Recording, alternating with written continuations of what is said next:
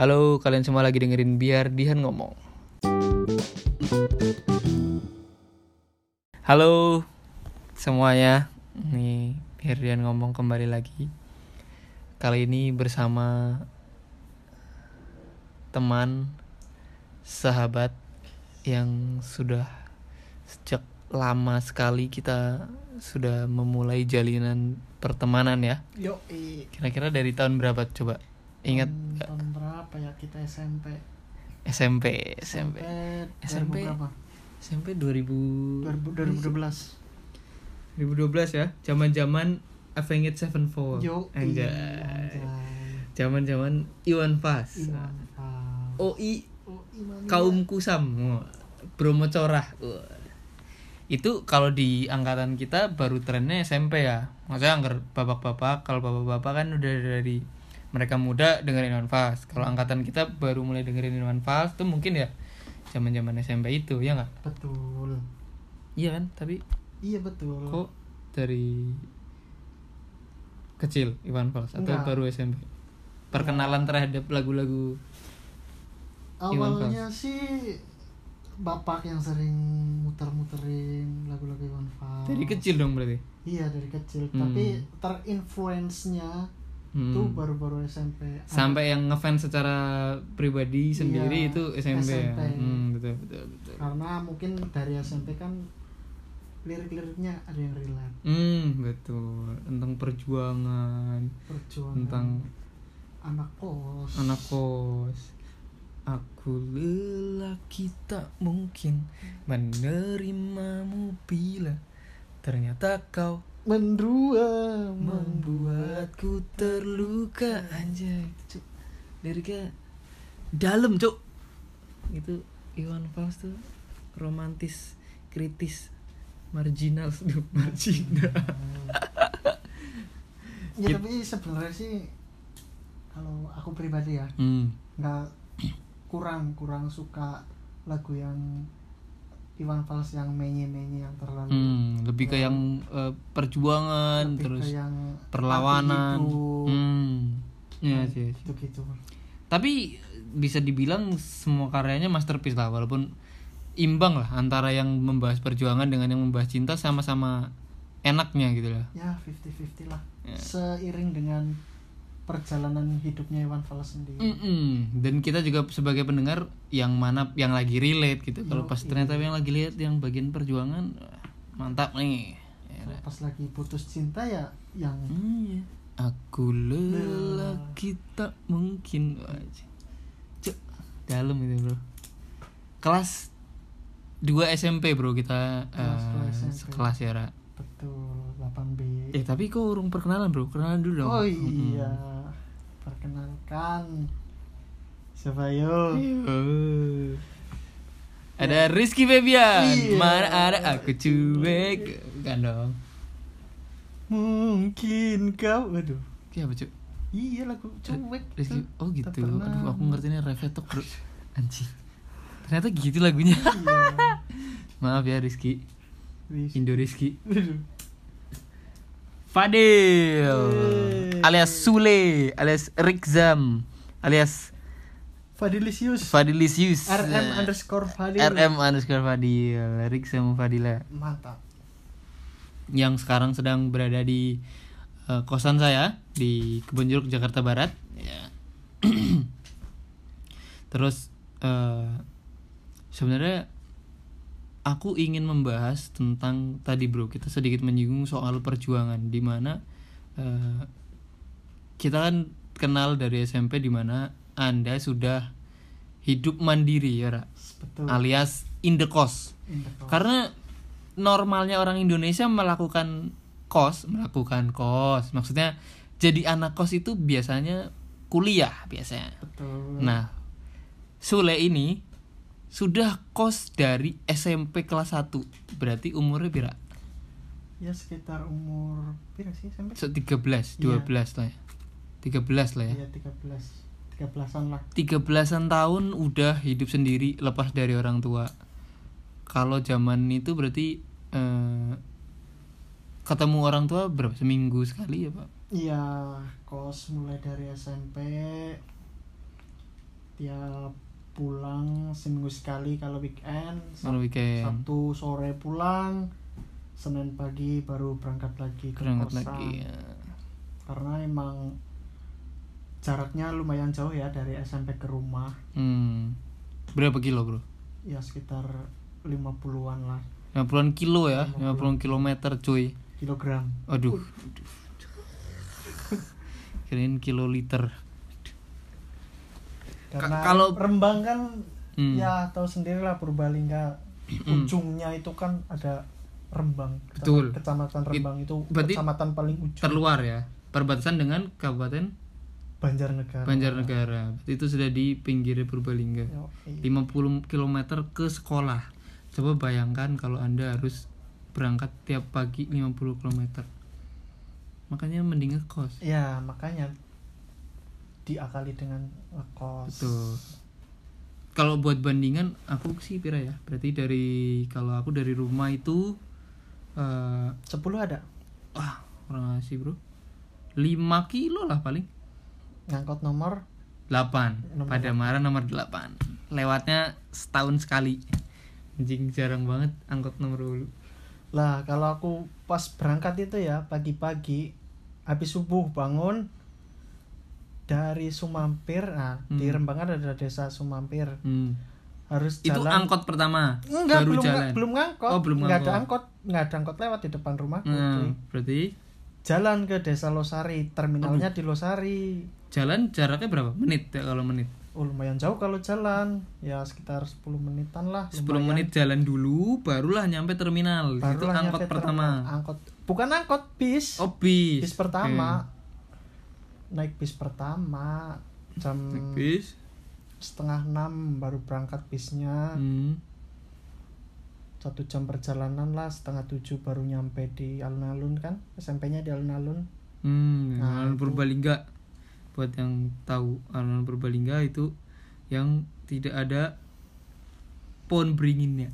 Eh, dulu masih ada dulu ada, dulu, ada. masih Sekarang pohon beringinnya entah gimana ide dari Pemkap lah ya, alun-alun ditegor pohon beringinnya nggak alun- ditegor itu tuh tumbang kena angin. Kan siji satu di satu tumbang nangin satu ditegor. Iya masa pincang iya maksudnya kan kenapa tidak ditanam lagi atau direnovasi? Jomblang sekali dong. Maksudnya alun-alun itu identik dengan pohon beringin, cu. iya. Semua alun-alun mana alun-alun yang tidak ada pohon beringinnya?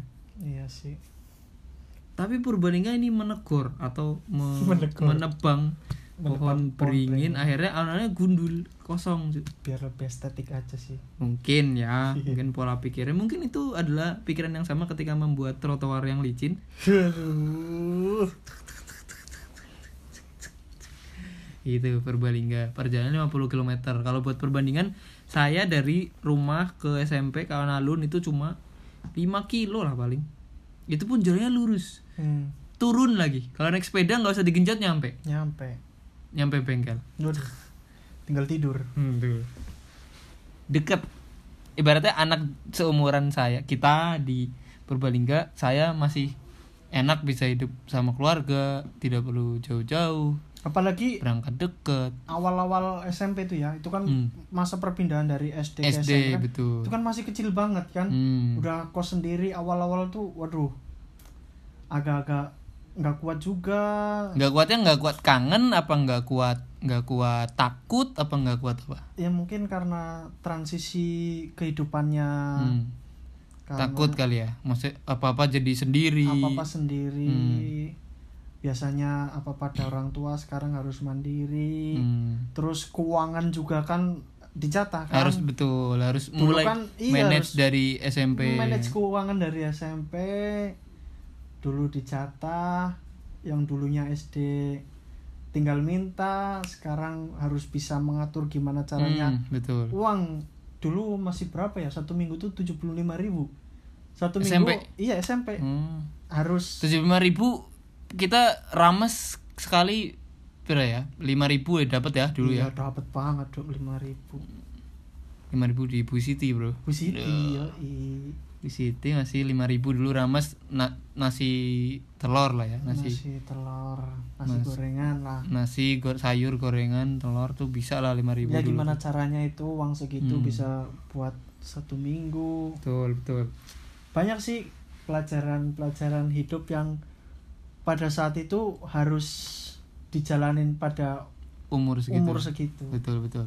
Jadi sebetulnya masuk ke dunia orang dewasa y- yang masalah lebih kompleks di umur yang sangat muda. Karena kalau bandingannya dengan saya yang tidak ngekos saat itu ya bangun pagi mandi sarapan udah ada. Iya. nah, kan sudah disiapkan.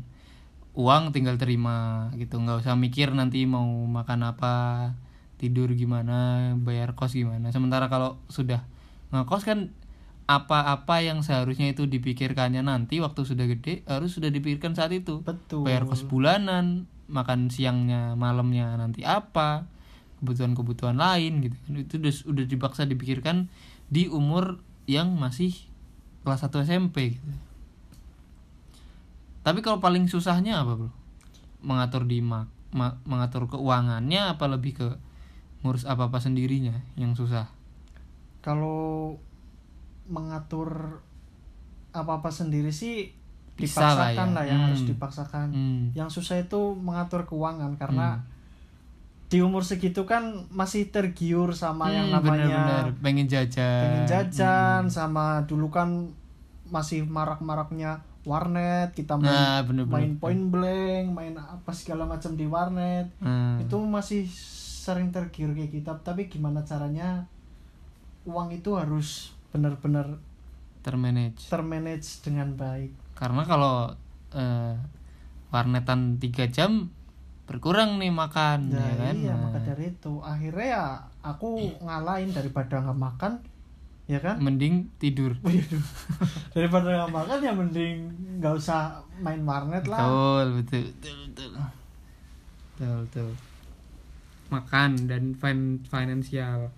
Terus kalau dari teman gimana di, Teman. di kos kosan sendiri apa Enggak dulu ada kakak-kakak kelas juga, Hmm. ada yang satu angkatan juga. Ya yang domisili sama, hampir sama. Yang dari Rembang, dari Sumampir, dari Makam itu satu kos. berarti iklimnya adalah junior junior nanti ikut ke kelas di mana gitu ya Iya, bisa jadi Maksudnya di, rekomendasi. ah, direkomendasikan rekomendasi kakak kelas suruh Hmm. kos bareng Hmm, gitu. betul, gitu. betul, betul. Berarti itu mereka ada senior senior ini adalah yang sam- asalnya dari daerah yang sama, terus udah sini aja gabung gitu ya. Yoi. Tapi ada nggak yang pisah gitu sendiri hidup di kos sendiri yang lain gak tidak di kosan anda ada, cuman Bisa. kalau cewek-cewek kan di daerah Puring.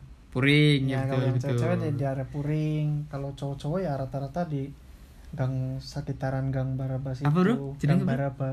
Gue kok apa bang baraba? Itulah gang baraba yang gue apa? Harum lah. Gue kok gang apa kayak melune daerah daerah Baraba ya daerah itu anak jenengnya cuy. Apa ya? Kelalen yang anak jeneng gang ya bro. Apa sih? Sing lurus Umay Rudi kan? Iya. Ah, iya cuy. Wah anjir itu kenangannya banyak sekali bro kita bro di situ bro. Ada numpang. Kita kenal kelas 8 ya berarti ya? Kelas delapan. kelas 7 kita nggak terlalu kelas 7 Nggak belum terlalu sekelas. ya. Nah, belum terlalu apa? Belum terlalu. Mention apa? Anjing.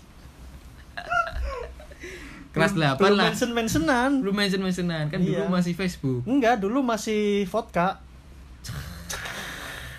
anggur merah corona dong Aduh, kok corona? ya kan minum corona bir kita satu kelas kelas Satu 2 kelas SMP Di Itu- 8B ya kan? Hmm. 8B itu adalah eh, kalau dari masanya itu adalah masa-masa ngetren-ngetrennya distro. Anjing, anjay. anjing. Lah, itu salah satu godaan terberat itu. Uh, anjing. Iya bener-bener bangsat. Salah satu godaan terberat anak kos harus Pengen- ngumpulin uang tiap minggu biar Laku bisa beli kaos distro. biar bisa beli Wah, kaos. anjing. Minimal sendalnya lah. sendal, kidrop, Minimal pro sendal shop. kidrop, Waduh, iya. zaman itu tuh keren sekali, Bro, untuk anak muda kabupaten. Itu udah in banget. Dan zaman itu kita sebetulnya sudah support lokal brand bro. Lokal brand. Lokal pride. Lokal, Local pride, pride. anjing. Nabung untuk beli sandal distro kaos distro anjing. Tapi nyong mengalami nabung juga sih. Iya. Karena zaman itu memang kayak wah keren banget lah wis anggar kaos kaos distro. Black ID Pro Shop sama. Coffee Park. Saya sebagai orang yang tidak mau ketinggalan fashion Asik. wes. kan nama tengah Fadil Fashion Sule waduh Hah, keberwe. Distro terus lagi ngetren juga modif motor. Wow. wah kalau itu sih nggak relate ya sama aku ya Oh iya betul, saya juga. karena SMP tuh belum boleh bawa motor aku Mm-mm, masih Tapi kita penikmat lah nontonin anak-anak teman-teman kita yang pada punya motor. iya Modif-modif ban cacing, Kita ban nikmatin. kecil, ring 17, 17 peleknya eh, pelek apa? warna emas. Emas. Kenal potnya mau apa? Nobu. Nobu. Nobu. R RG R9 R9. dulu tahunya R9 ternyata sekarang sekarang baru tahu kalau itu adalah Racing Generation anjing. RG keren banget pokoknya. Yang Distro. knalpotnya pelangi itu ya. Pelangi jelas. RG Yang kalau di di belakangnya ke- ketiup dum dum dum dum kena angin ya. distro eh, warnet ya. Mm-mm. up game online itu lagi naik naiknya point blank. Ayo dance anggar ayo dance dari SD udah ada. Saya nyos main. Aku tahu warnet pun ketika aku SMP oh iya. ada warnet itu. Ada point blank ada ayo dance. Wah dunia baru ini wah di Rembang belum ada ya belum di Rembang Belum belum, warnet, belum- terjamah belum internet terjamah Iya iya kita masih masih SMS lah ya dulu ya basisnya Iya, masih SMS an SMS. SMS-an dulu tuh SMS eh, operator tiap hari dapat gratis 100 SMS. Yoi. Setelah SMS dulu- Pertama. ya sekali SMS sekali bayar habis itu dapat bonus 100. Hmm. Wah anjing. Itu sampai kita untuk menghabiskan 100 itu kita sampai nge, SMS-in teman-teman kelas ramai semuanya lagi apa? lagi apa Anjing, bro. SMS broadcast SMS broadcast tuh. Di- disebarin Tapi ke cowok-cowok loh. Maksudnya zaman gue kayak kayak nggak apa-apa gitu loh. Iya. Ngechat cowok nanya lagi apa itu nggak apa-apa gitu loh. saking sayangnya SMS-an apa gratisan SMS-nya Betul. terbuang sia-sia Mm-mm. Dan maksudnya pertemanannya tuh dulu tuh masih masih organik lah. Maksudnya Organik. masih belum ada yang dibuat-buat. Iya. Walaupun kalau sekarang kita lihat ke belakang mungkin terlihat alay atau bahasanya atau apa ya gimmicknya alay. Tapi sebetulnya itu pure loh. Pure. maksudnya nyong ngechat badir kelas apa ngapa sih jajal? Iya. tapi nyong ngechat lagi apa? Anjing. Cok bangsat. Nyong kelingan banget Zaki ngerti ra? Zaki. Sering banget ngechat lagi apa lagi apa. Maksudnya ya just, just say hai aja ke teman-teman dan nanya lagi apa. Padahal ya cowok semua gitu loh nanya lagi nonton eh, TV nonton OVJ Iya, wah gitu kan ya. zaman-zaman OVJ. Nge- zaman-zaman OVJ sinetron sinetron SCTV sing apa ya bro aduh Bang Ali gitu loh apa sih Oh, jenenge iya. sinetronnya ya Ke sinetron religi lah Iya. jadi zaman itu ceritanya bahkan ada yang broadcast terus mengingatkan ayo sudah saatnya nonton OVJ Duh, anjing anjing itu pure bro Hmm. pure Ah, kalau itu dilakukan sekarang wah pasti Apaan ih, sih? apaan sih Iya. anjing alay jijik padahal uh itu kalau dihitung spirit pertemanannya ibaratnya itu sangat tinggi gitu loh teman ingin menyapa temannya Iya, dulu aksesnya susah tapi spiritnya tinggi. Hmm. Sekarang aksesnya mudah malah semakin luntur ya. Betul. Nah, iya betul betul betul. betul. Sekarang kayak eh deleng story nih Batire melihat story teman di sosmed aja segan buat reply. Padahal kan ya reply mah reply aja Iya. kenapa nggak takut apa gitu kan. Jadi cuma sekarang cuma jadi penonton layar kaca padahal akses sudah makin gampang. Tapi dulu di mana HP masih Terbatas. 2G masih poliponik game mentok-mentoknya Assassin's Creed downloadnya di Waptrick aduh anjing Waptrick itu kita sampai broadcast loh ngechat teman lagi apa terus mulai luntur karena ada BBM Hmm. Hmm. BBM pun Aku. SMA apa ya? Aku ya SMA. karena aku tidak sanggup menggapai tren itu Iya. saat SMP Emang SMP udah ada, Bro? ada cu SMP wis pada nganggu bro bangsane sing sugi-sugi lah Iya. Andre kan udah pakai Be- BlackBerry Oh iya. terus ya sing sugi-sugi lah kita masih Nokia 8B kita bareng. 8B Kita 8 intens sering main bareng. main Aku nongkrong main ke rumahnya Dihan, Betul. kan?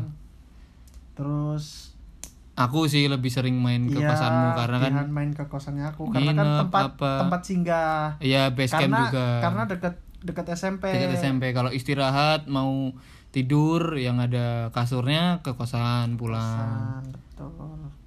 terus kalau sebelum jumatan di situ dulu nongkrong dulu Nongkrong. habis jumatan balik situ lagi baru ke kelas gitu. kita jadi jadi nongkrong di di apa kontrak eh, apa kos kosan bahkan nyong masih kenal dengan mas mas kontrak mas mas kosan kosan sing zaman zaman dewek bocah SMP ngono kuwi sing paling tua dewek mas, apa ya Mas sing Yuri. sing eh, dua motor ninja apa ya Hah? Motor ninja. iya Mas Ciweng. ah iya mas Ciweng cu Masa? anjing Kok kapan? Iya, Kapan maksudnya ketemu? ya maksudnya akrab dan follow? Follow followan Instagram. follow ora Facebook. Aku Instagram follow followan. Oh, iya? Iya. Aduh, aja gue karena dia zamanku kan harus ngode kan. Iya harus ngede. Dia saat itu udah kerja dan yang ngekos di situ isinya anak-anak. Gitu. SMP. Tapi kita ya wis melu bae nongkrong Iya, bae dan dan dan nyambung dan ngasih sigi Facebook sih kayaknya Instagram sih kayaknya.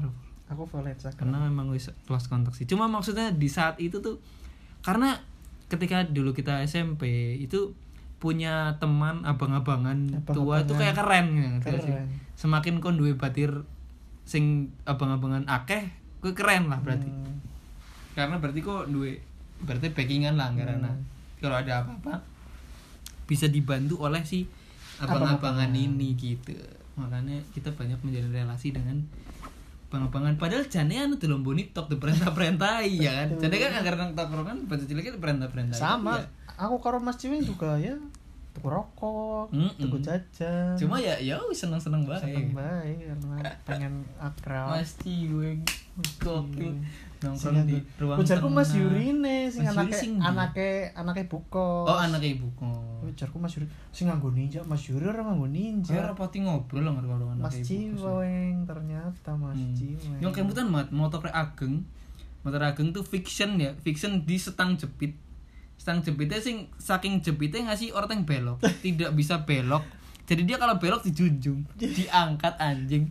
Jadi dia motor cuma bisa lurus. Hei Ageng, kamu kalau sekarang 2021 masih setang jepit, kamu berarti anak racing. Ageng Nalendro, kalau kamu dengar ini pasti kamu malu sekarang. Malu semalu-malunya. Kenapa motor di setangnya nggak bisa belok? Jadi mentok sama tangki gitu mau belok kanan tang tang tang tang nggak bisa. Motor ageng parkir di samping kos. iya samping betul. kos nanti biasanya yang burine motornya Mas Ciweng. Andre, motornya Andre. Andre Mas Karisma. Ciweng di depan sendiri. Mas Ciweng depan sendiri. Belakangnya Ageng. Ageng, Andre, Andre, Mangkate Awan. Mangkate- Nah, Awan. Mangkate Awan, Karisma Biru, No Spion. No Spion. udah paling keren. pating pocel. Bodinya udah pada pocel. Aduh.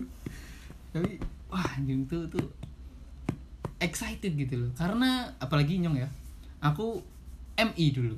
Iya, Jadi MI itu ya kehidupan yang bisa, Islami. bisa dibilang ya terikat sangat terikat Oh, gitu. sangat terikat. Seragam harus panjang, aurat ditutup, pagi hafalan. Bagus ya, maksudnya itu bagus ya. Mm-mm.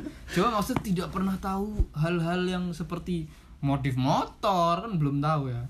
Jadi ketika SMP, wah langsung tertarik sekali dengan dunia-dunia ini gitu Hmm. loh. Wah asik bisa ngekos, bisa maksudnya main ke kosan teman, terus nongkrong di situ gitu. Itu sangat perkenalan terhadap dunia nongkrong Betul. SMP. Mas Ciweng bro. Terus kita saya sering nginep di kamar Fadil numpang kalau pulang terus kelas 8 selesai, terus kelas 9 kita pisah ya. kelas 9 tidak sekelas Tidak sekelas tapi kita satu les-lesan bareng. satu lesesan tapi kita nongkrong melanjut karena menurutku kelas 9 itu eh, full satu tongkrongan. Full maksudnya satu. walaupun beda kelas tetap ya wis no, karena sudah terpatri jagongannya nang kosan ya wis. Iya. jadi beda kelas pun tetap baliknya ke situ situ lagi. apalagi kan ada tambahan pelajaran. Tampil sama pelajaran. Ada tambahan pelajaran ya semakin banyak waktu istirahatnya buat itu nongkrong ya nongkrong di kos makan siang. Nah dan makan. kosnya eh kosnya apa lesnya di tempatnya siapa? Bu Siti. Bu Siti. Bu Siti. Wirasana shout out tuh Bu Siti karena karena menurutku kosan Bu Siti itu sangat eh kok kosan? Les-lesan Bu Les-lesan Siti. itu sangat pas loh dari metodenya dan eh, pembayarannya. pembayarannya bener. Maksudnya Murah. worth it murah tapi yang kita dapat enak loh paham Iya. pelajarannya pengajar pengajarnya enak aku masih inget banget itu waktu di les Bu Siti walaupun cuma sebentar ya aku ya Hmm, hmm. satu atau dua bulan kalau nggak Hmm. salah dua atau tiga bulan itu tiap malam itu Dihan pasti nyamperin ke kosan saya diboncengin sama Dihan untuk ke les-lesannya Bu Siti iya ini metu di situ iya Oh, dong iya. salut itu Yes. masih ingat sampai sekarang gua Hmm. Terus nama Bu Siti Perjuangan. makan Indomie bro. Indomie. Wah, anjing, Indomie, Indomie pakai cesim pakai cesim sing gue mbah mbah nggak mbak wah sampai akrab buat orang mbah mbah bahkan dulu tuh sebetulnya waktu kita les di Bu Siti itu sudah ada Bayu sebetulnya les di situ. Iya kah? Bayu sih pemilik fiction ring 17 TDR abu-abu silver. Tapi saat itu kita belum kenal. Iya. Karena kan tapi kamu udah tahu. Bayu kan tahu Bayu SMA cuma SMA. setelah ketika ngobrol sama Bayu oh ternyata dia dulu juga di Bu Siti. Jadi si motor fiction ku adalah Bayu selama ini tapi orang tahu ngerti. Tidak pernah tahu. Dan ternyata pernah satu lesson sama Bayu. Itulah kita beberapa perjuangan lah ya me- me- me- mengarungi dunia SMP yang mana dunia SMP ini ya walaupun masih receh-receh tapi ya lumayan apalagi bagi Mas Fadil ya iya betul Hmm, karena kan sudah sudah ngekos dari ngekos. SMP Hmm. tapi kalau hal yang paling me apa ya menyulitkan yang ter- yang terjadi karena ngekos apa maksudnya eh, kesulitan terbesar pernah karena ka- terjadi kosnya banjir apa terus tidak bisa berangkat karena air mati misalkan tidak bisa mandi gitu kalau Kesulitan terbesar. kesulitan terbesar di ngekosnya sih ya Hmm. nggak ada paling aku inget pas dulu waktu kabar-kabaran ke rumah kan Hmm. masih susah dulu Oh. ada satu waktu HP HP aku tuh mati Hmm. jadi ada dari SMP ada undangan orang tua oh iya. Ada undangan orang tua. Eh, suruh besok ada kumpulan rapat ke hmm. orang tua suruh ke sekolah. Lah bingung kan ngabarinnya gimana? Iya. HP HP saya lagi rusak. Kenapa cal Lu rusak kenapa HP rusak, Rusak. HP Cina sing wah orang Nexian Bi. iyalah. Nexian HP ini nyong kebian udah udah Nexian apa lah kayak lah Iya. buah peperannya lah intinya HP rusak Hmm. kepriwe caranya ngesuk arpan rap orang tua mau rapat suruh datang datang ke sekolah suruh kumpulan. Waduh bingung ini gimana gimana mau ngabarin? Akhirnya lah datanglah si malaikat penolong di Hanindra Satria Lu Pinandita berenang cu pulang enggak pulang les. Apa pulang renang? Hmm, renang. Berenang karena kita bolos les yang kelingan. Oh. Kita tuh bolos les karena selat mangkat ming rembang. Oh. Pulang eh, emang kamu renang bawa motor? Bawa motor ke Owabong ke ya? Wabong ya kan kita pakai bis yang butut itu. Ah Enggak. kan kita colong-colongan. Oh Kan kelas bawa 9 motor udah sendiri. mulai- oh, udah mulai- bisa bawa motor iya sendiri. mulai rebel lah. Lah aku minta tolong lah sama Dihan itu. Minta tolong sama Dihan buat anterin ke Hmm. Rembang dong malam-malam habis maghrib ya? Tapi gue nyum pertama kali loh. Aku baru pertama kali ke Rembang dan gue nggak motor dewek dan uh wis wengi loh. Ternyata serem iya gelap cu gelap lah gelap orang. dan jalannya li- berlika-liku Cuk. orang hutan belantara di di zaman-zaman pertama kali bawa motor itu kan ya jangkauan kita numpak motor paling ya sekolah mentok-mentoknya ke Abong lah ini si ke Rembang ini adalah jarak yang lumayan jauh untuk untuk Jauh newbie. banget untuk iya, seumuran kita gitu. SMP, nah, ya iya, kan? bener. Seumuran kita SMP ke Rembang itu udah jauh banget. Hmm. lah akhirnya ngobrol-ngobrol sama Dihan. Akhirnya setelah ya saya bujuk-bujuk sedikit akhirnya Dihan mau lah ke Rembang nyampe sana ngabarin sama orang tua. Suruh besok ada rapat. Cuma sekedar ngabarin ke orang tua bahwa besok suruh ke sekolah ada kumpulan. Hmm. itu menurut saya susahnya luar biasa Iya. dibanding anak-anak yang bener yang anak-anak yang tidak ngekos tidak ngekos anak-anak yang betul. sudah dari rumah gitu Hmm. loh itu menurut gua perjuangan luar biasa sih walaupun sepele ya Iya, iya, bagi orang-orang yang nggak ngekos kelihatannya sepele cuma surat tapi kan yang diundang adalah orang tua yang mana posisinya tidak bersama dengan anak kos gitu. Nah, dan itu kan juga suatu amanah ya kan harus Betul. disampaikan ke orang tua ya kan. Betul. urgensinya itu tapi terbatas di kondisi komunikasi yang saat itu memang HP sinyal atau semualah SMS masih susah kan. Mm-mm. apalagi ada pakai rusak segala. Ya udah. Akhirnya wah itu cuk.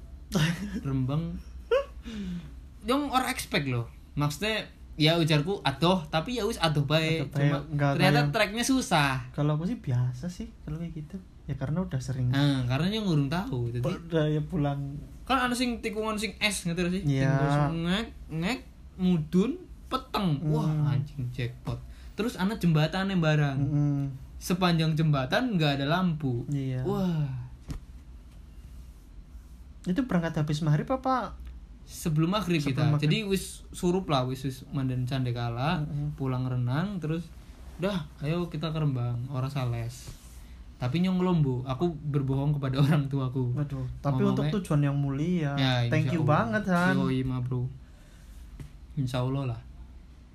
Terus sampai lah kita di Rembang. Sampai di Rembang ngabarin ngabarin orang tua cuma buat ngabarin karena Dihan berbohong ke orang tua kalau dia niatnya moles ah, jadi harus cepat-cepat balik tuh Betul, iya benar benar benar. nah saya ngasih tahu ke mama saya bahwa besok ada kumpulan yaudah ini mau balik lagi karena Dihan mau pulang ke rumahnya Hmm. takut kemalaman ya kan akhirnya udah cuma ngabarin doang kita langsung cabut Aku ditawani nginep, Cuk. oh iya iya kah Hmm. sama orang tua aku Iya, jadi kita wis ora usah wis wengi nginep nginep aja udah malam. nah Dihannya nggak mau Ya, karena kan dia tidak bisa saya iya harus pulang. harus pulang Hmm. kan orang tuanya taunya Dihan les Mm-mm.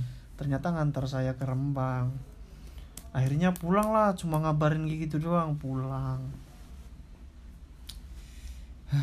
sampai di kos sampai di kos wah saya terharu sih terharu sama perjuangannya persahabatannya Dian itu luar biasa solid sekali akhirnya saya terharu saya nangis meluk Dian Tapi itu. temenan ora? apa Tapi temenan ora? temen si Lanyong nangis temenan Maksudnya maksudnya karena terharu ora? si Nyong terharu sih perjuangannya Nyong lu pas zaman sebenarnya lo kan Iya maksudnya Eh, si dua, Cili. ibaratnya dua anak SMP lah. Dua, Dua- dua anak SMP kepriwe carane tujuannya harus tercapai kayak jangan sampai karena kan ceritanya zaman itu kan apa ya krusial lah. Iya, masalah krusial. orang tua datang ke sekolah ya.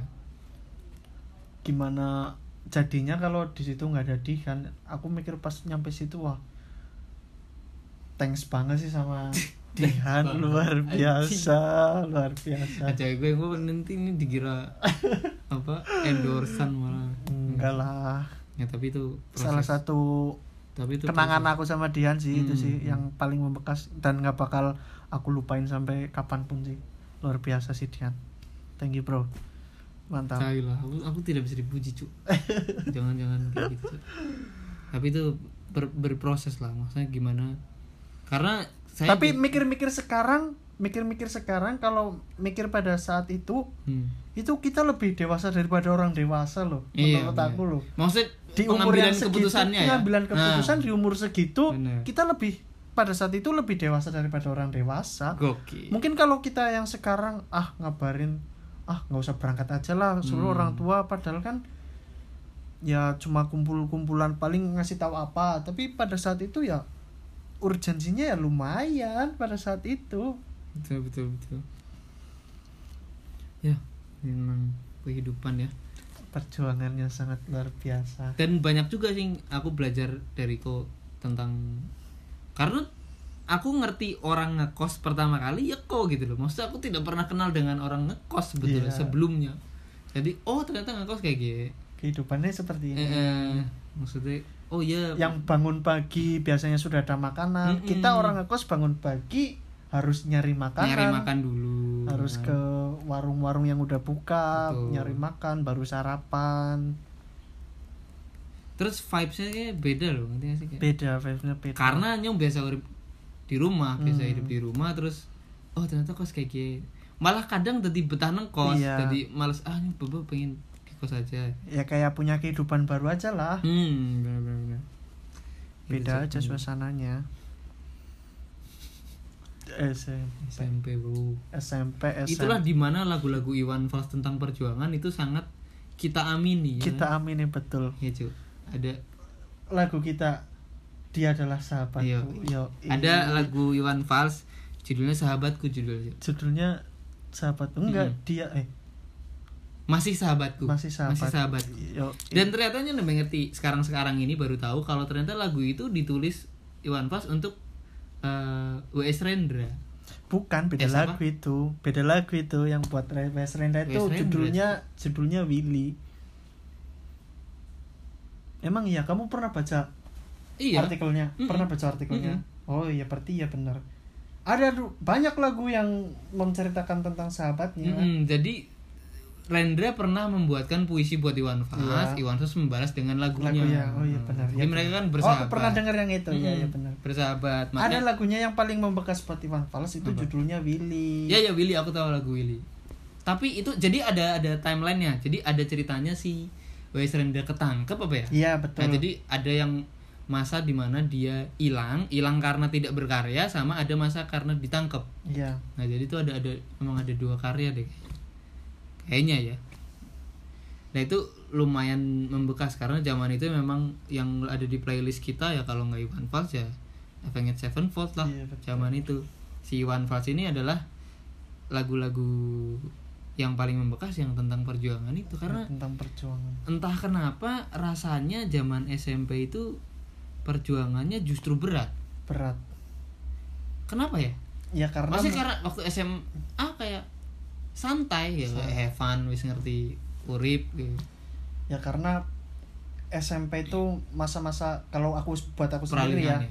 kalau aku sendiri masa-masa peralihan baru pertama kali ngekos kalau SMA kan udah mengalami Betul. SMP SMP udah Betul, pernah betul. ngekos SMA ngekos ya paling ya udah lah Hmm. apalagi SM, SMA gue udah dikasih motor itu aksesnya udah lebih enak. lebih enak lagi Internet juga sudah mulai masuk. udah mulai masuk internet aksesnya udah lebih gampang dulu zamannya SMP wah perjuangan luar biasa ngebis dari Rembang ke Losar eh dari Rembang ke alun-alun pada saat itu juga kan kalau mau pulang ya Hmm. Sabtu nih Hmm. Sabtu kan setengah hari Hmm.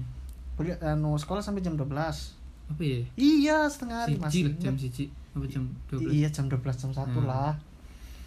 Nah itu tata-tata di kos buat Siap-siap pulang. siap-siap pulang. Kalau hari Sabtu bawaannya banyak. Bawaannya Hmm. banyak. Sabtu ya kan udah seneng nih mau pulang nih mau weekend di rumah nih mau mingguan mau hari libur di rumah itu pun karena di alun-alun nggak ada bis lewat Betul. ya kan alun-alun nggak ada Jalannya bis dulu. lewat nah akhirnya kalau nggak jalan ke Bancar ya kita naik Lancar anjing. naik Iya juga. becak naik becak ke Bancar Naik becak larang lah anjing. tiga ribu Naik becak 3000. iya padahal Masa ngebis mau orangnya. mau SMP lah SMP Kenapa 3.000. nggak naik angkot ke Bancar? Kan ada jurusan Bancar.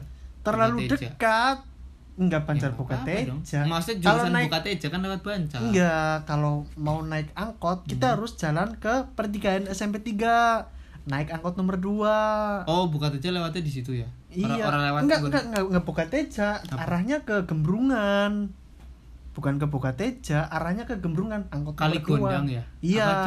Kali Gondang. Jobong ya betul. Angkot nomor 2 tuh turun di Gembrungan. Tapi kalau misalkan yang mau dituju cuma Bancar kan ya sebetulnya bisa untuk ke Bancar naik angkot ya kan.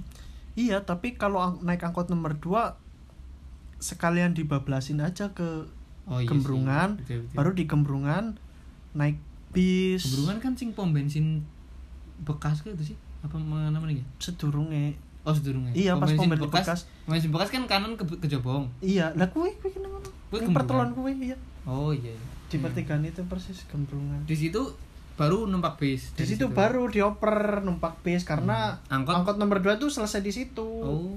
Kenapa tidak ada angkot yang langsung ke Rembang?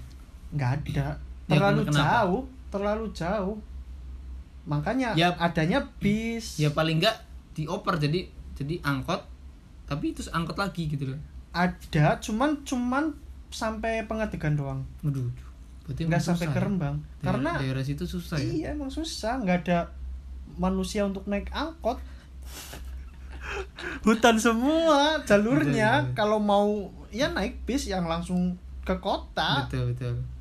Mending bis angkotnya banyak sekalian. Iya. Ke pasar ibu-ibu pasar. pasar. Angkutannya ya yang banyak sekalian. Benar benar benar benar.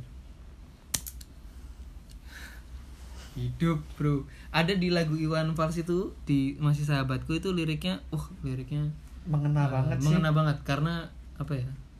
Jadi ceritanya dia didatangi sahabatnya. Iya, betul. Eh, kemudian liriknya bro. Dia adalah sahabatku. Bahkan lebih Lebih dia adalah yang diburu. Nah, datang padaku. Yes. sekedar lepas lelah dan sembunyi. Nah, Untuk berlari lagi aja. Mas siapa lu? Han? Yoi. Yoi. Terus ada paling keren tuh eh, masih sempat selimuti aku yang tertidur. Aku terharu. Doaku untukmu. Sebutir peluru yang Sebutir tertinggal. peluru yang tertinggal di bawah Cuk. bantalnya. Itu kalimat sebutir peluru yang tinggal di bawah bantalnya. Ku beri tali jadikan, Jadikan kalung, kalung, lalu ku kenakan. Sekedar mengingatmu kawan. Wah, anjing. Yang terakhir selamat jalan kawan, selamat renangi, Renangi air mata. mata. Uh. Itu sih yang benar-benar membekas buat kita ya. Luar biasa. Damn. Itu sih sama paling kayak apa? Apa jenenge penjahat eh, binatang jalanan. Binatang jalanan. Eh, judulnya apa sih? Apa? Sing ada- sing- eh, ibuku ana bapakku Oh, air air mata air mata api, api, air mata air mata api. Air mata api di remake ini, Bro. Apa seringnya ya? Apa Eh. ya? Ada band metal anu garap air mata api. Iya kah? Hmm. Kurang tahu itu kalau remake remake kan. Tapi di metal. Yang Asik sih. Yang sekarang Cuma OG-nya memang udah the best Iwan Fals. yang yang aku tahu sekarang Iwan Fals lagi collab sama Serikat Idola Remaja. Oh, keren Top Coffee. Waduh, dulu itu. Bongkar. Itu. Ya, itulah. Terus itu masalah perjuangan hidup. Terus kayaknya kita ya bisa dibilang kaum-kaum yang akrab dengan perjuangan ya. Iya, betul. Maksudnya ya tidak lahir dengan privilege lah. Iya betul. Ya ya wis. Mau. Sesuatu ya Harus hustle to get hmm, the dream gitu. Kalau mau satu ya harus usaha buat dapetnya gitu. hidup. Terus kok berlanjut juga? Sebetulnya eh, aku penasaran tentang berlayar. Aduh, ya kan? Nah. Suram nih. lo kok sebenarnya sih Kenapa? Tapi Kenapa? kenapa, kok memilih untuk berlayar? Maksudnya terjun ke dunia pelayaran? Ya obsesi ya Karena suka dengan laut, karena suka dengan petualangan apa gitu ya obsesi dari SMA sih emang udah Hmm. niat pengen sekolah pelayaran gitu Hmm. lihat bapaknya temen dari, Oh, dari pelayaran dari situ. Sukses kan dia anaknya berkecukupan. Wah Hmm. saya harus bisa seperti beliau. Tapi sebelum tapi itu proses menuju sana Nah, sangat terpontang panting tidak mudah, bro, tidak mudah sekali. Luar biasa. Tapi sebelum sebelum akhirnya kuliah pelayaran pernah ada pengalaman yang berhubungan dengan pelayaran pernah berlayar apa pernah? Apa? Sebelum sebelum Kuliah? kuliah. Enggak belum sih ada ya belum Berarti- ada. paling ketika masuk pun itu berarti dunia baru yang kayak oh ternyata berlayar tuh seperti enggak ini. kita kan SMA kan ke Bali kita kan naik naik ferry ferry betul. kapal penyeberangan ya bisa lah ya berlayar. Iya itu sih Itu- paling pengalaman. Betul. Terus tapi setelah masuk ke dunia pelayaran niaga ya ternyata cocok maksudnya tidak menyesal dong memilih itu. Tidak dong. Tidak. itu pekerjaan gue banget. Asik. Gue banget. Se- maksudnya ternyata emang ini yang aku cari gitu Iya. berlayar gitu kan. Kan katanya kerja harus yang cari yang nyaman ya kan. Hmm. ya saya nyamannya di situ ya mau gimana lagi? Nah itu kan sebetulnya kembali lagi akrab dengan dua hal yang kita bahas Nah. tadi di awal antara perjuangan dan juga hidup mandiri maksudnya jauh dari keluarga Betul. mau nggak mau kan hidup di kapal jauh dari nggak usah keluarga dari daratan aja jauh iya Hmm. secara tidak langsung apa secara naluri ya saya memilihnya yang emang sudah, sudah terbiasa sudah dilakukan. terbiasa mandiri gitu Nah. loh milihnya ya yang jauh dari orang tua sekalian merantau kayak gitu gitu Tapi ada ada kemiripan nggak antara ngekos dengan sekarang ngekos nih tapi di kapal gitu. nggak jauh enggak sih jauh sih Beda Bedanya apa? sih bedanya apa ya ya ya beda lah ya di dalam kehidupan aja kamu hidup di darat sama kamu hidup di laut juga udah beda Lokasinya sudah beda. lokasinya aja udah beda apalagi Tapi kalau suasananya kalau misalnya suasananya ya cuaca tiba-tiba buruk, oh badai, pernah badai? Pernah ya itu mau nggak mau itu salah satu resiko ya Hmm. salah satu resiko Nah. ke laut Pernah badai nggak bro? pernah Terus? biasanya akhir-akhir tahun itu Hmm. pernah badai Paling parah apa pernah sampai apa? paling parah Angin. Iya. Tapi tetap aman kan? iya paling aman cuman kapalnya Goyang itu ya? goyang luar biasa kita di anjungan kita harus jaga kita harusan standby melihat sekitar biar aman Hmm. Sampai jurumudi itu sampai saking pusingnya Hmm. sampai muntah-muntah dia kalungin ember kalungin ember serius Jurumudi itu nakoda? enggak beda Beda. be- Jurumudi sama nakoda bedanya apa? beda dong Iya gimana? Kan ya nakoda ya kapten Oh, tapi kapten ya cuma ngawas-ngawasin doang enggak Tapi yang kalau yang nyetir, yang nyetir Yang itu nyetir jurumudi. jurumudi, beda. Oh, berarti nakoda itu bukan yang muter setir. bukan Oh, gitu. Ya cuma dia tugasnya ya nyandarin kapal lepasin kapal Ya ya memimpin perjalanan tapi Memimpin. bukan yang langsung bukan nyetir. ya? secara langsung nyetir Hmm. nah.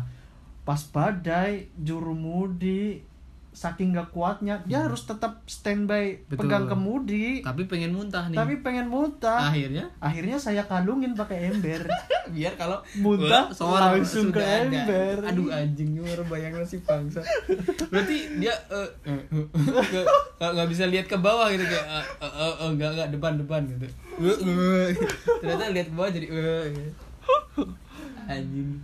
Iya juga. itu pun saya pun jaganya pun udah sambil duduk udah nggak bisa berdiri itu paling lama badai berapa lama? Ada tiga jam. Oh terombang ambing terus. itu satu satu satu alur bisa satu satu kali Badai. perjalanan misalnya dari dari Makassar ke Bau-Bau Hmm. dari Makassar ke Bau-Bau pernah dari Makassar ke Bau-Bau itu Full badai. Full badai. Anjing, berapa jam Ju? berapa ya dua hari semalam kalau nggak salah Dua hari semalam badai terus. Iya tapi kan pas dinas jaga di Anjungan kan kita rolling model Iya, tapi kan ya walaupun nggak lagi Iya. jaga kan tetap goyangannya ada dong. Iya. Berarti jadi full goyangan dua hari. tapi kalau pas tidur enak serasa pakai hammock gitu. Aduh enggak sih. Enggak enggak. Kalau serasa pakai Enggak. digoyang-goyang gitu jadi lebih lelap gitu loh. Enggak enggak. Tapi kalau pas jaga itu males luar biasa. Karena mual tadi ya. Karena mual itu tadi semakin kita di atas goncangannya kan semakin betul betul.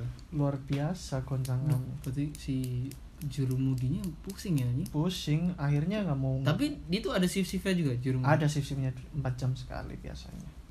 Jadi emang nggak cuma satu jurumu di dalam satu kapal ya? Ada Enggak. tapi kapten cuma satu ya? Kaptennya saat kapten satu. Nahkoda cuma satu Nahkoda. cuma si jurumudi ada gantian. bawahannya. Betul. Nah nahkoda ada bawahannya jurumudi juga bawahannya kapten. Hmm. seperti itu. Anjing. Itu sih suka dukanya paling ya kalau badai kalau kerjaannya lagi banyak Hmm. kayak palep-palep kayak gitu banyak Hmm. yang rusak. Terus ya paling homesick homesick dikit Homesick. lah. Kalau homesick kan sebenarnya di kos juga homesick ya? Iya tapi kan Cuma kalau ini- di kos tiap minggu bisa pulang. Nah, cuman kalau- ini dulu terakhir paling lama di laut nggak nggak nggak bersandar ke darat. nah, nggak ketemu nggak darat. ketemu. Nah kalau kebetulan kapal saya kapal tanker yang secara mobilitasnya cepat ya Hmm. paling lama itu dua hari lah dua hari udah ketemu darat lagi lah ya dua hari udah Nggak- ketemu darat yang sampai tiga hari lah tiga hari. tiga hari. tapi pernah satu ketika kapal rusak Hmm. harus ditarik tongkang lambat dari pelan pelan Hmm. harus ditarik takbut dari bau-bau kalau nggak salah eh dari pare-pare Hmm. Itu emang berulang semua ya? Iya dari pare-pare. Pare-pare bau-bau toli-toli. Iya, kalau daerah timur kalau yang ngulang-ngulang itu udah daerah pedalaman. Hmm, gitu. Bau-bau toli-toli sini Pare- Jakarta Jakarta nggak ada dong. Kebun-kebun jeruk-jeruk. Nggak ada dong. kebun-kebun jeruk-jeruk. Kayak pantun. Dulu pernah ada pare-pare kapal rusak harus ditarik mau ke? mau ke eh dari bau-bau sorry sorry Dari dari, bau. bau-bau bau-bau Buton tahu kan? Mhm. Pulau Buton Iya. Makassar paling ujung. Press ani buton. Aduh. Terus ini Buton. Dari Buton bau-bau ditarik ke Gresik. Jawa Timur. Jawa. Karena tempat namanya docking tempat rehab. Kapal. Kapal. Oh, service lah ya. Tempat servisnya kapal itu deketnya di Gresik. Ada yang sih paling di- deket di situ. Ada sih di Makassar cuman nggak tahu kantor harus ke Gresik Oh. bengkelnya yang lebih bagus apa gimana ya Hmm. kan harus ditarik takbut itu eh, hampir 14 hari berarti 14 hari di laut nggak ketemu daratan nggak ketemu daratan Anjing. kan ditarik takbut kan pelan Lama. banget itu Hmm. pelan banget kapal kita ditarik Terus takbut. kalau seperti itu yang misalkan ada hal di luar apa? Di luar prediksi gitu si logistik cukup nah itu 14 hari gitu. Itu hampir aja kehabisan kita udah tinggal makan nasi sama telur aja Aduh anjing. hampir aja kehabisan untung Untuk 14 hari itu. untuk 14 hari karena biasanya kan biasanya kan ada koki kan di kapal ada Hmm, koki Betul.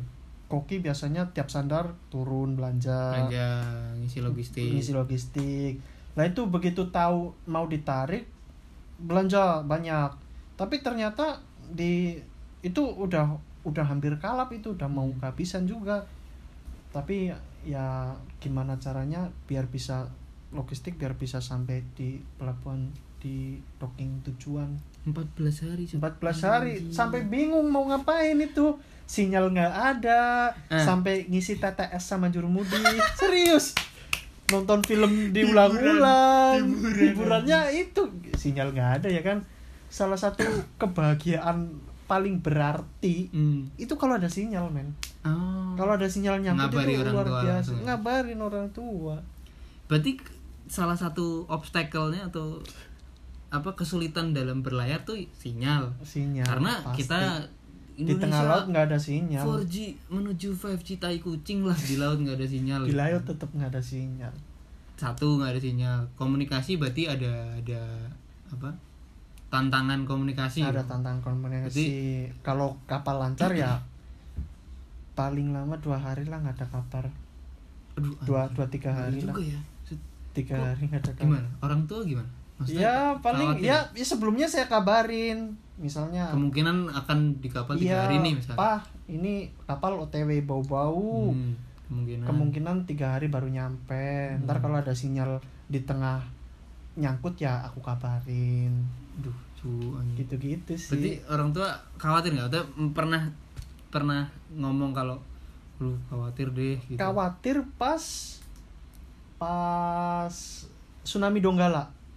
Pas tsunami Donggala anda sedang berlayar di daerah situ? Saya karena saya ngabarin ke orang tua kapal saya masuk Donggala Hmm. sebelumnya kapal saya oh, kabar terakhirnya kapal terakhir masuk Donggala. Enggak enggak enggak. Kapal saya pokoknya pernah masuk Donggala. Hmm, saya kabarin orang tua. Lah selisih. terjadilah. Dekat apa lama? Selisih berapa? Enggak pas di Donggala itu saya masih di Makassar. Posisi di Makassar. Pas Donggala gempa pas tsunami, Donggala gempa anda tsunami. lagi di Makassar. Posisi saya di Makassar. Deket rasi gue. Deket. Deket kan? Lumayan. Di Kalau di darat apa di laut tapi saya? Hmm. saya di laut. Oh lagi di lautnya ya? Iya udah mau mau sandar ke Makassar. Nah Hmm. itu posisi tsunami orang tua panik Iyalah. ya kan? Dihubungi bisa? Nggak bisa? Dihubungin masih belum nyangkut sinyal ya kan? Hmm. apalagi saya masih kerja ya kan? Pas zaman itu. Ya, ya. saya lihat HP kan belum dengar berita kan? Nah, betul. saya belum dengar berita.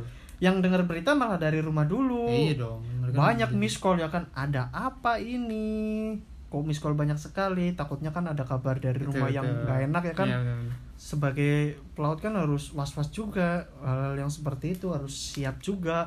Akhirnya saya telepon balik ditelepon mama nangis nangis waduh tambah Aduh, pusing ya kan? ada Ah, apa shit. ini ada apa? Kamu di mana? Kamu di mana? Kamu nggak apa-apa kamu di mana? Iya. kamu di apa? kamu siapa? Lanjut lanjut ini udah berapa lama nggak nggak kelamaan? Santai cuy satu jam lebih ya? Lima enam. Wah, 56 menit.